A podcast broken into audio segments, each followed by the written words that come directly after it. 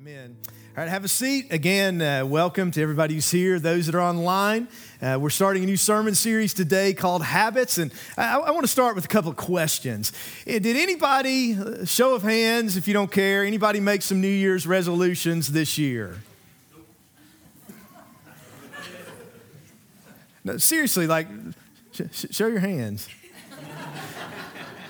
Wow. Okay, I didn't either, so I, am with the majority here. So I, am not sure if this is good or bad. We may have to unpack this a little bit. But, um, well, let me ask another question Do you have some goals for your life? Show of hands. Okay, this is better. A little concerned maybe if you don't have any goals, that could be a problem. Um, so let me ask you a question though. Do New Year's resolutions make you successful? There's some studies that show that about 92% of them are out the window by Valentine's Day. Do goals make you successful? Okay, I'm getting some yeses, I'm getting some nos. It, it, it's, it might, it's probably going to be hard to be successful without some goals, right? If you aim at nothing, you usually hit nothing, right? But I would argue that goals in and of themselves do not make you successful. Simple analogy. So, uh, back whenever, uh, I haven't been into football this year, but back whenever football started, there were 32 NFL teams. They're back in training camp. All 32 of those teams, what's their goal? Win the Super Bowl, right? Now, after last night, there's six teams left, before left after today. Figured I'd get some shouts from the Bills fans around here because we uh, have some people from upstate New York.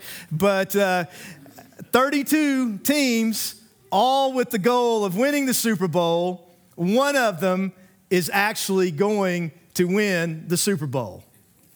Right? So apparently, the goal in and of itself is not going to make them successful. Let me take it a step farther. I would argue that we all have pretty much similar goals in our lives. Now, think about it. And let, us let me talk to Christians for a minute because we should have some similar goals. Uh, if, if you're a Christian, you should have the goal of being close to the Lord, obeying Him, having a fruitful walk, uh, being used by Him, those kind of things, right? Um, we should i think pretty much are going to have the goal of you know we want to have a healthy happy strong lasting marriage right? Anybody's goal to make your spouse miserable end up hating each other divorce each other and be bankrupt. I, I don't think so you have a goal of having a good, strong marriage. You have a goal. Uh, if you're a Christian, I would say, of you know, raising godly kids, raising solid kids, or at least raising kids who are going to stay out of jail and uh, take care of you when you're old. And uh, right, I mean, we have some goals like that. You probably have a goal of being financially sound, maybe being debt free owning a home, your goal is probably not uh, to be in bankruptcy court in, in, in, a few years, right?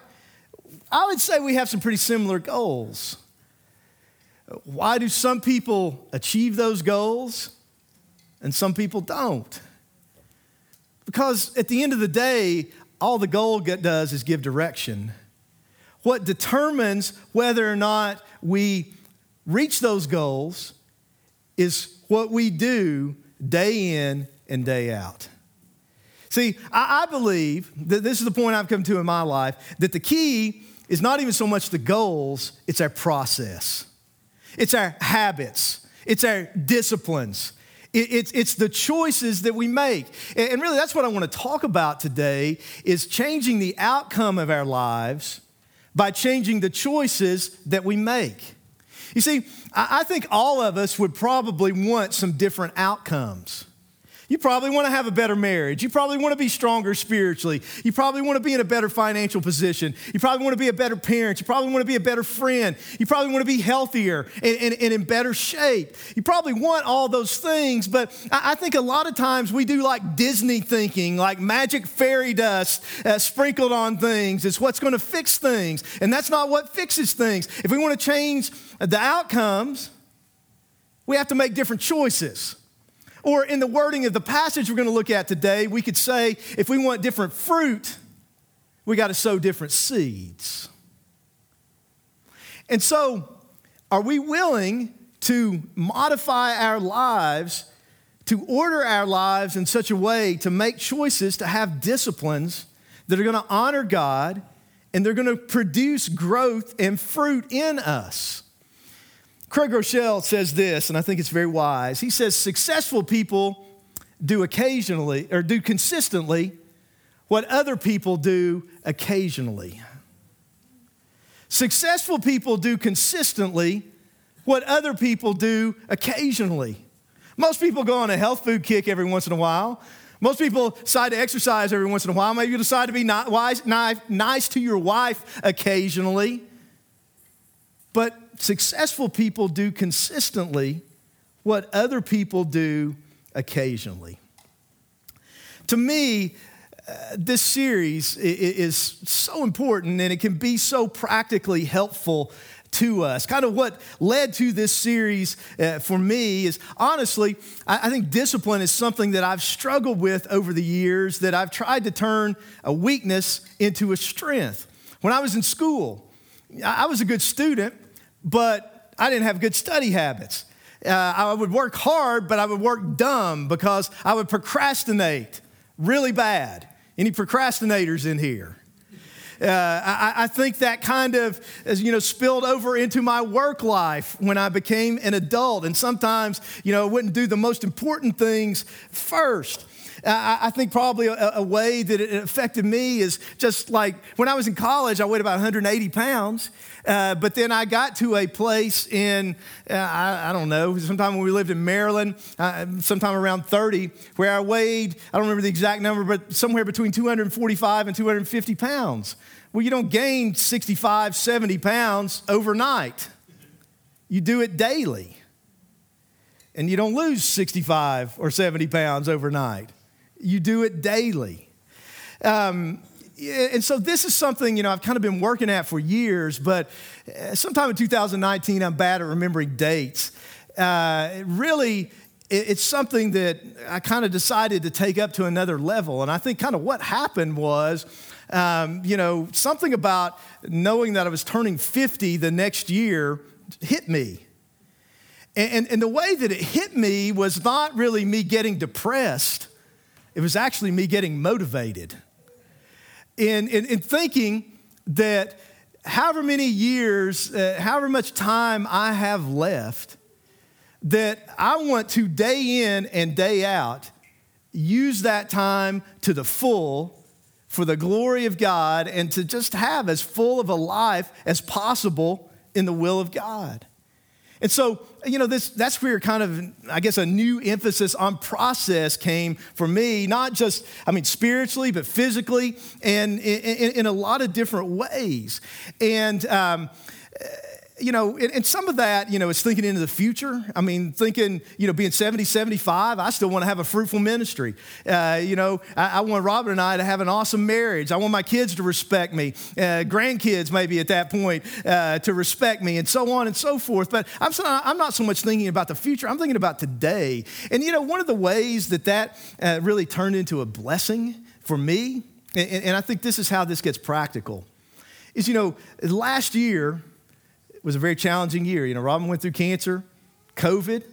But, but one of the things I found, you know, in the middle of that is if I just focused on what I could control and my habits and my processes and my disciplines and the way I felt like that God wanted me to order my life day in and day out, it eliminated a lot of that stress and, and, and a lot of worry because I'm just doing what I can do that day and see, I think uh, in life, we spend a lot of time worrying over what we can't control instead of controlling what we actually can control, which is the choices we make, the habits that we live by.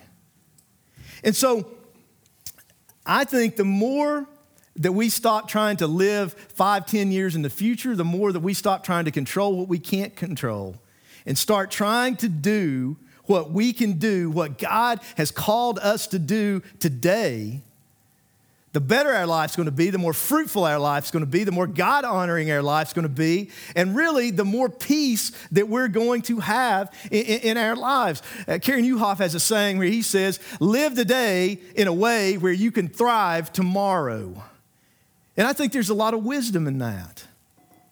And so, as we get into this, uh, really where we're going to start today is I want to try to lay a foundation of trying to uh, show us some scriptural truths that I hope will develop some conviction in us that we can build on real practically over the next few weeks. And I think this message in this series is both challenging and encouraging at the same time. Here's the sense in which it's challenging there is no magic fairy dust. Listen, I, I, think a lot of times that it really is how we approach our problems. We think somehow our marriage is going to magically get better. Or somehow, sometimes we think, and, and, and this may sound wrong to some of you, sometimes we think we can pray our problems better. But and, and, and that's not untrue, but I think we look at it in the wrong way. I think we, because we think we pray a prayer, everything's going to get fixed, but really the answer to our prayer may be some repentance and some making some different choices because you can't keep sowing the same seeds and expect some different fruit because you're praying against Scripture when you pray that way, and God doesn't answer our prayers when we pray against Scripture. We need to get over the magic fairy dust solution kind of thinking.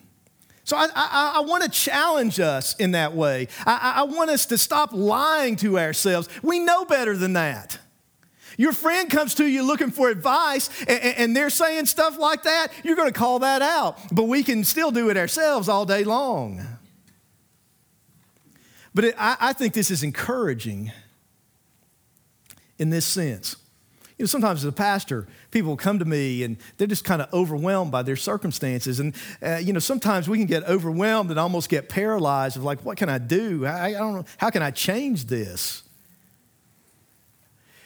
And a lot of times we can't necessarily change our circumstance, especially in a day, but we can change our choices. And daily, things can change. Things change daily, usually not in a day. And so, here, here's what the Bible says that I think lays a foundation for this. If you'll go to Galatians uh, chapter 6, and we're just going to read uh, four or five verses, and then I, I want to give you three biblical principles from these verses that, that I think are convictions that we can, can become convictions that we can build our lives on. Galatians chapter 6 is, is Paul is, wrapping up what he's, what he's taught here. And, you know, Paul was addressing some false teachers in, in Galatia who were uh, adding uh, works to grace. They were basically trying to say you're saved by faith plus works. Paul is uh, reaffirming that salvation is in Christ alone, by grace alone, through faith alone, for the glory of God alone. And he's taught us then that once we're saved, uh, that you know the Holy Spirit comes to live inside of us, and we're to live the Christian life in the power of the Spirit. And I think in a sense he kind of brings these themes together, and he says in Galatians 6 6. Let him who is taught the word share in all good things with him who teaches. Do not be deceived. And that literally means don't lead yourself astray. In other words, stop lying to yourself, stop fooling yourself. It says, God is not mocked. And, that literally means that we can't thumb our nose at God, we can't sneer at God. Why? For whatever a man sows, that will he also reap. For he who sows to his flesh will of the flesh reap corruption, but he who sows to his spirit will of the spirit reap everlasting life. And let us not grow weary while doing good, for in due season we shall reap if we do not lose heart. Uh, therefore, as we have opportunity, let us do good to all, especially to those who are of the household of faith. Here's the first principle when I make choices, I am choosing the outcome because I always reap what I sow. When you make a choice, you're choosing the outcome. And I put these in the first person because I really want them to be things that we can say for ourselves. When I make a choice, I'm choosing the outcome. Why? Because I reap what I sow. We know the law of the harvest is true. I mean, we see it in the physical world, you know, it, it, this is so obvious that basically every religion believes this. I mean, it may get twisted around in, in some religions. It gets called karma, and, and you know, not exactly, uh, you know, biblical, not exactly the the full truth of it. But the idea is just so evident in the world that basically every be- religion believes some form of this. That we reap what we sow. Now, there's a book that I would highly recommend to you uh, called Atomic Habits by James Clear. And you'll probably hear a lot from this book during this series. And he puts it this way He says, Your outcomes are a lagging measure of your habits. Now, as I read this, I, understand some, uh, there's not just one factor that goes into things. And, and sometimes, you know, you can be real disciplined financially, and maybe you have some unavoidable financial crisis. I'm not saying that can't happen. You know, you can take real good care of yourself physically, and, you know, you can run every day, and some people who do that still die of a heart attack. I'm not saying there's not other things at work, but as a general rule, what he's saying is absolutely true. He says this Your outcomes are a lagging measure of your habits. Your net worth is a lagging measure of your financial habits. Your weight is a lagging measure of your eating habits. Your knowledge is a lagging measure of your learning habits. Your clutter is a lagging measure of your cleaning habits. You get what you repeat. It's the law of the harvest. The law of the harvest always works. What is the law of the harvest? It's I reap what I sow, right? When I worked on my grandparents' farm growing up and we planted tobacco plants, we never raised potatoes there. When he planted apple seeds, it didn't turn into an orange tree. We reap what we sow, but we reap more than we sow. Think about it a small seed produces a big harvest. Um, this principle, there's, it's like compounding, uh, compounding interest for good or for bad, depending on the seed that we're sowing. And remember, the seeds that we sow and what we reap out of it uh, often affect other people as well. You know, one of Satan's lies is it's your life, you do what you want, it's not going to affect anybody else, but we know better than that. I mean, I think about an example in Scripture uh, when uh, Abraham and Sarah got impatient in waiting on God, and, and Sarah said, You know, take my uh, maid, and, uh, you know, Abraham fathered Ishmael uh, through her, and we're still reaping the consequences of that action today in the whole Arab Israeli conflict. I reap what I sow, I reap more than I sow, but I reap later than I sow. It's a lagging measure.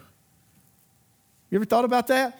I mean, uh, once again, when I worked on my granddad's farm growing up, uh, you know, we didn't, we didn't sow the seed uh, in the morning and reap the harvest that evening. It takes time. But here's something to think about. This is biblical. I heard uh, Craig Groeschel uh, pointed out, and, and he's right.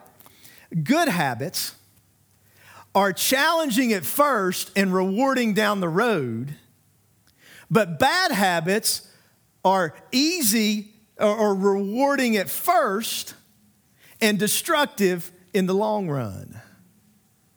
You ever thought about that?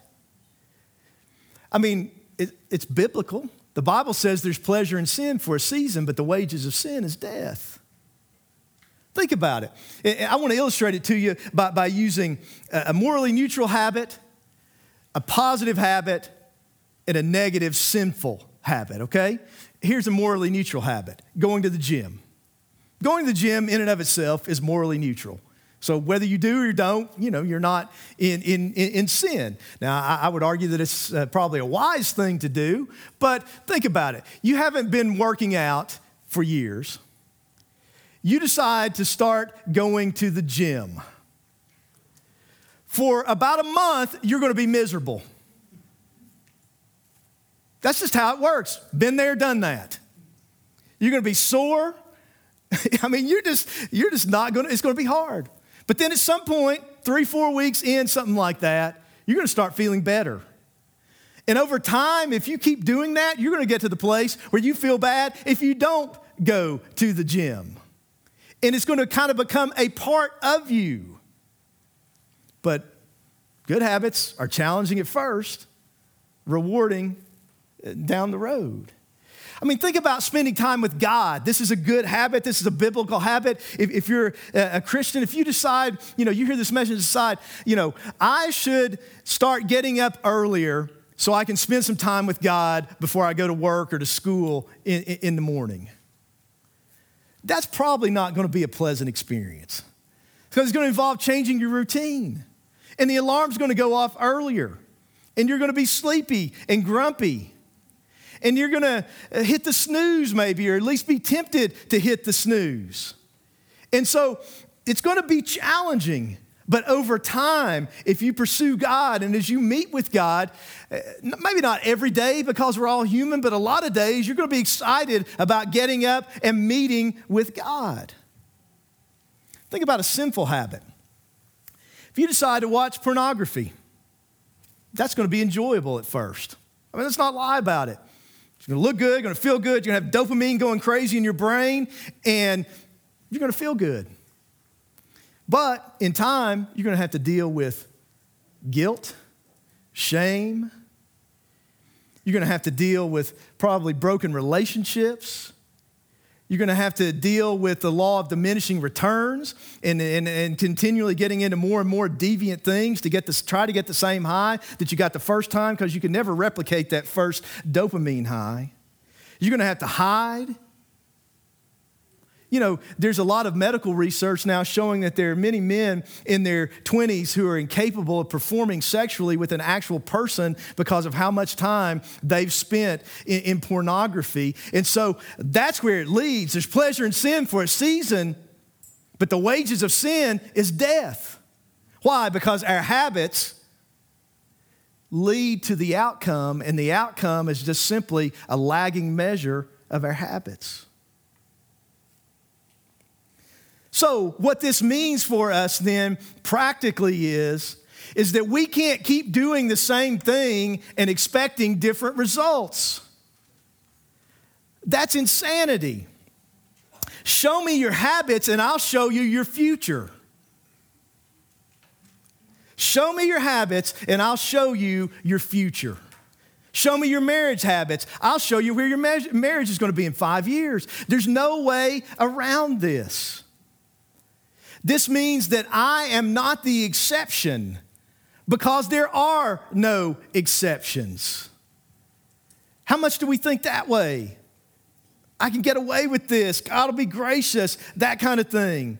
Listen, it means I can't mock God by living however I want to live and expecting his blessing to be on it. Jeremiah 2:19 says, "Your own wickedness will correct you, and your backslidings will rebuke you.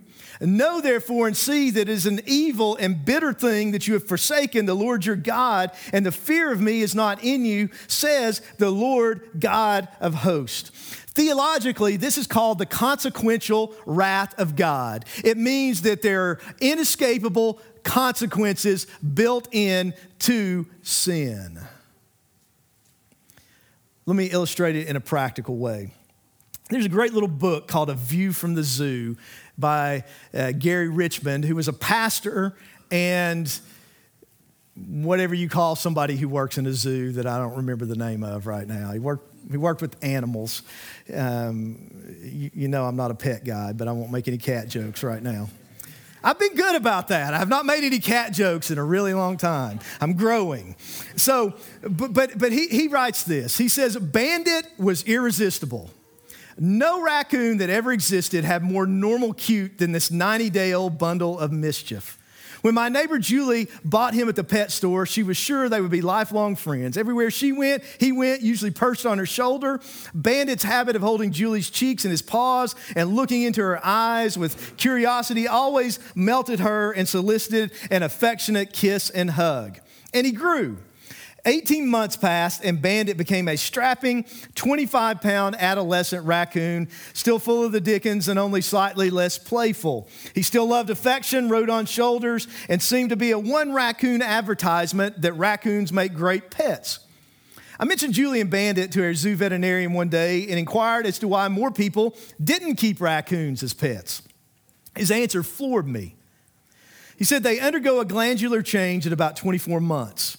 After that, they become unpredictable, independent, and often attack their owners. Are there exceptions? I inquired. None that I know of, he said.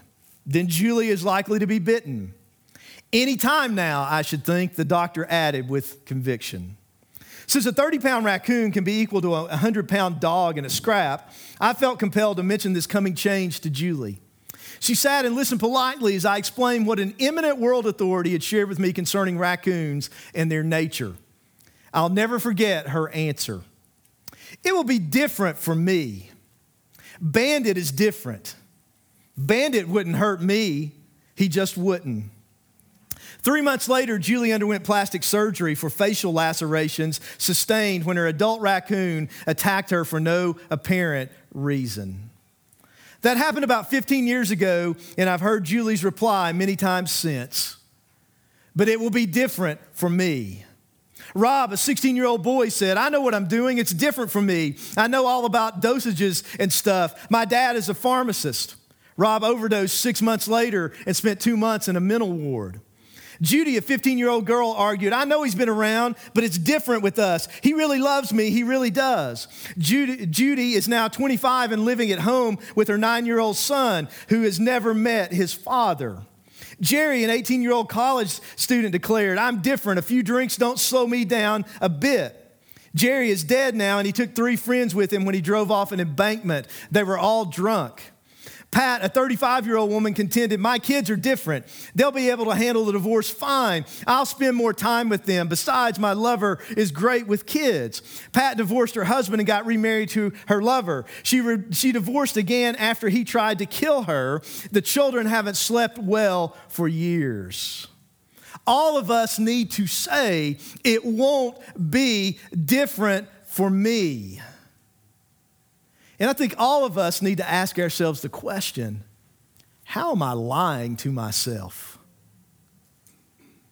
Where am I deceiving myself? Where am I telling myself that it's going to be different for me? So, if we want to have different outcomes, we got to make different choices. That leads to number two to have better outcomes, which is what I hope we're shooting for, to have better outcomes, I have to make different choices. In other words, if you and I want a better harvest, we got to sow different seeds. I think we need to stop focusing on the outcome, stop focusing on the fruit, stop focusing on the results, and start focusing on the seed. Focus on the choices. Where do we need to make different choices in our lives? This is what the Bible calls repentance. It's a change of mind that leads to a change of action, which can lead to a change of outcome. But the reality is, Pastor Jud Wilhite's right when he says most of us don't really want changed lives, we want changed circumstances. James Clear writes this again in Atomic Habits. He says, If you want to predict where you'll end up in life, all you have to do is follow the curve of tiny gains or tiny losses and see how your daily choices will compound 10 or 20 years down the line. Are you spending less than you earn each month? Are you making it into the gym each week? Are you reading books and learning something new each day? Tiny battles like these are the ones that will define your future self. Want to have different outcomes? We have to make different choices. So let me ask us a question. If we got real honest about, um, if we got real honest about our habits and just the way we're living day in and day out right now, and we play that trajectory out for a year, five years, where are we going to be in our walk with Christ? Where are we going to be in our marriage? Who are you going to be career wise? Where are you going to be financially? Where are you going to be in your friendships? Where are you going to be in your health? And once again, I understand there are things that other people can do, there are things that happen outside of us that, that can affect this, but I'm just saying, just based on your choices, where are you headed? So I want to ask us this question What's one change? What's one choice that you could make right now in your life that could begin to change the trajectory of your life in a particular area? What's one change? What's one choice? What's one different seed that you could sow? We can all do that. And if we're honest, I, I, think right now the Spirit of God or just your own thoughts, there's things that are coming to your mind. This is an area I need to change. This is something I need to do. This is a choice I need to make. This is a habit I need to start. Maybe it's a habit I need to break. What's one change?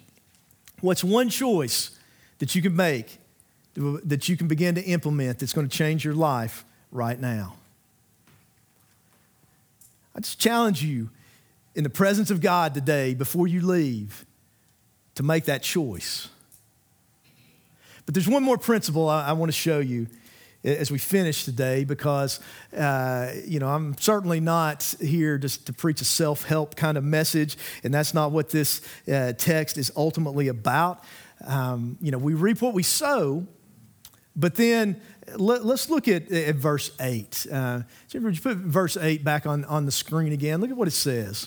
You know, it said, do not, verse 7, do not be deceived. God's not mocked. But then verse 8, it says, for he who sows to his flesh, which in the context of Galatians is our old sinful nature, he who sows to his flesh will of the flesh reap corruption, but he who sows to the Spirit will of the Spirit reap everlasting life. So here's the principle the ultimate way to change my earthly and eternal outcomes is to trust Jesus and to live under the control of the Holy Spirit. The ultimate way to change both my earthly and eternal outcomes is to trust Jesus and to live under the control of the Holy Spirit. Now, there's two sides to that, and I want to break them uh, down for us. So, number one, there are always consequences to our actions. But the good news is that we can be forgiven because Jesus reaped what we sowed on the cross. You see, this is the good news of grace. That one time in the history of humanity, the law of sowing and reaping got interrupted. Because on the cross, uh, I didn't reap what I sowed. Jesus reaped what I sowed for me in my place. And where if I trust Him, it's not going to change uh, necessarily the earthly consequences of my actions, but it will bring forgiveness and change the eternal outcome of my life. That's grace. Look at what uh, Paul wrote earlier in Galatians in chapter 3, starting in verse 10. He says, For as many as are of the works of the law are under the curse. For it is written, Cursed is everyone who does not continue in all things which are written in the book of the law to do them. Now you say, What's a curse? You know, some of you may have been taught it's something like some generational curse that's passed down from your family. That is biblically inaccurate. Go back to Genesis 3, the law first mentioned in the Bible. A curse is a judgment from God based on sin. We are under the judgment of God because we have failed to keep the law of God. And he says, Curse Cursed is everyone who does not continue in all things. So you may be an awesome person in a human sense, but unless you've been perfect and obeyed God and done everything in your life for the glory of God, you're under the curse or you're under the judgment of God. He says then, but that no one is justified by the law of God uh, in the sight of God is evident, for the just, the righteous, shall live by faith. Yet the law is not of faith, but the man who does them shall live by them. But here's the good news. Christ has redeemed us from the curse of the law, having become a curse for us. For it is written, Cursed is everyone who hangs on a tree, that the blessing of Abraham might come upon the Gentiles in Christ Jesus, that we might receive the promise of the Spirit through faith. In other words, we were under the judgment of God. We were condemned, we were cursed, but Jesus, the perfect, spotless Son of God, the Lamb of God, went to the cross in our place, absorbing the wrath of God. Uh, he who knew no sin became sin for us. The perfect one was cursed in our place. The righteous one bore our unrighteousness. He reaped what we sowed so that we could be forgiven. That's grace. Are you trusting Him? Listen, you want your life to change now and forever? That's the first step. Repenting of your sin, repenting of your self righteousness, repenting of your uh, religion. Acknowledging that you're a sinner, acknowledging that based on what you sowed, what you deserve to reap is condemnation, is death, is hell. But looking to Jesus for grace and mercy. Bono, the lead singer of U2, put it this way. He said it's a mind blowing concept that the God who created the universe might be looking for company, a real relationship with people, but the thing that keeps me on my knees is the difference between grace and karma. You see, at the center of all religions is the idea of karma. You know, what you put out comes back to you. An eye for an eye, a tooth for a tooth, or in physics, in physical laws, every action is met by an equal or opposite one. It's clear to me that karma is at the very heart of the universe. I'm absolutely sure of it. And yet, along comes this idea called grace to upend all that. As you sow, you will reap stuff. Grace defies reason and logic. Love interrupts, if you like, the consequences of your actions, which in my case is very good news indeed because I've done a lot of stupid stuff. That's between me and God, but I'd be in big trouble if karma was going to finally be my judge. It doesn't excuse my mistakes, but I'm holding out for grace. I'm holding out that Jesus took my sins onto the cross because I know who I am. And I hope I don't have to depend on my own religiosity. The point of the death of Christ is that Christ took on the sins of the world so what, that what we put out did not come back to us and that our sinful nature does not reap the obvious death. That's the point. It should keep us humbled. It's not our own good works that get us through the gates of heaven. Trust Jesus. But number two, we can change our choices and therefore our outcomes through the power of the Holy Spirit. We can change our choices and therefore our outcomes through the power of the Holy Spirit. Listen, greater is He who's in you, the Holy Spirit, than He who's in the world. That takes away our excuses. Listen, we still have this old sinful nature. But we have the risen Christ through his spirit living on the inside of us. The resurrection power of Christ is within us. We can choose to live differently. Uh, let me read one more thing to you. It's from a book called The Pursuit of Holiness by Jerry Bridges. It's one of these books that I think every Christian ought to read. And he says this The more we sin, the more we are inclined to sin. Every sin we commit reinforces the habit of sinning and makes it easier to sin. He says habit is defined as the prevailing disposition or character of a person's thoughts and feelings. Habits are the thought and emotional patterns engraved on our minds. These internal habits, uh, habit patterns play just as forceful a role as external influences on our actions. In, in fact, perhaps more so. In fact, researchers say that probably somewhere around 45% of our daily actions are simply habits that we don't really even consciously think about. He says this He says, as unbelievers, we formerly gave ourselves to developing habits of unholiness, what Paul called ever increasing wickedness. Every time we sinned, every time we lusted, coveted, hated, cheated, or lied, we were developing habits of ever increasing wickedness. These repeated acts of unrighteousness became habits that made us, in fact, slaves to sin. But now Paul declared, just as we formerly gave ourselves to these wicked habits, so we are to give ourselves to developing habits of holiness. We're to put off our old self, our sinful disposition and its habits, and to put on the new self with its character and habits of holiness. To train ourselves in godliness is to discipline and structure our lives so that we can develop godly habits. Putting off these sinful habits is what Paul calls mortifying or putting to death the deeds of the body. Though we are to deal with these habits of unholiness, and we're going to talk about some real practical ways to do that over the next few weeks, he says we must not try to do it in our own strength. Breaking sinful habits must be done in cooperation with the Holy Spirit and in dependence upon Him. The determination that I'll not do that anymore, based upon sheer human resolve, has never once broken the shackles of sin.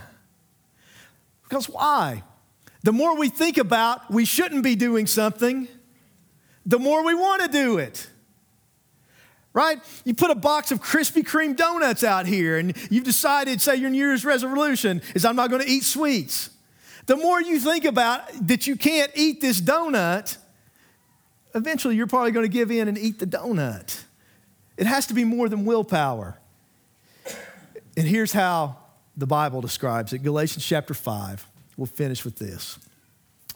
Paul says, I say then, walk in the Spirit, which means as a lifestyle to live under the control of the Holy Spirit, depend on the Spirit, uh, you know, ask Him to fill you, to control you, to help you, empower you, change you.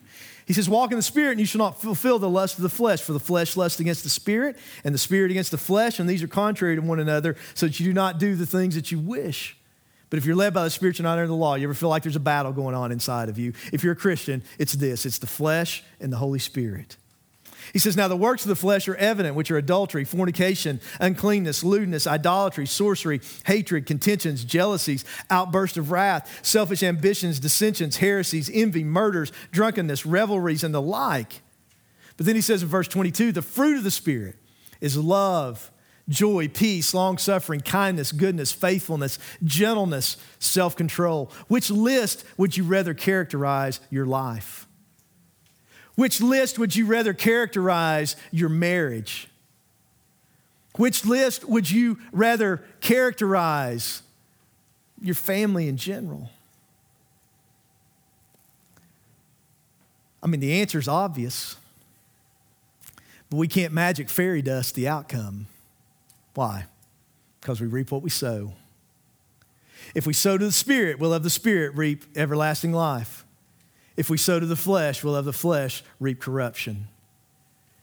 We always reap what we sow. I'm not the exception. You're not the exception. We always reap what we sow. God is not mocked. Don't be deceived. Stop lying to ourselves. I'm not the exception. You're not the exception. If you want to change the outcomes, you got to change the choices. If you want a better uh, harvest, you got to sow better seeds.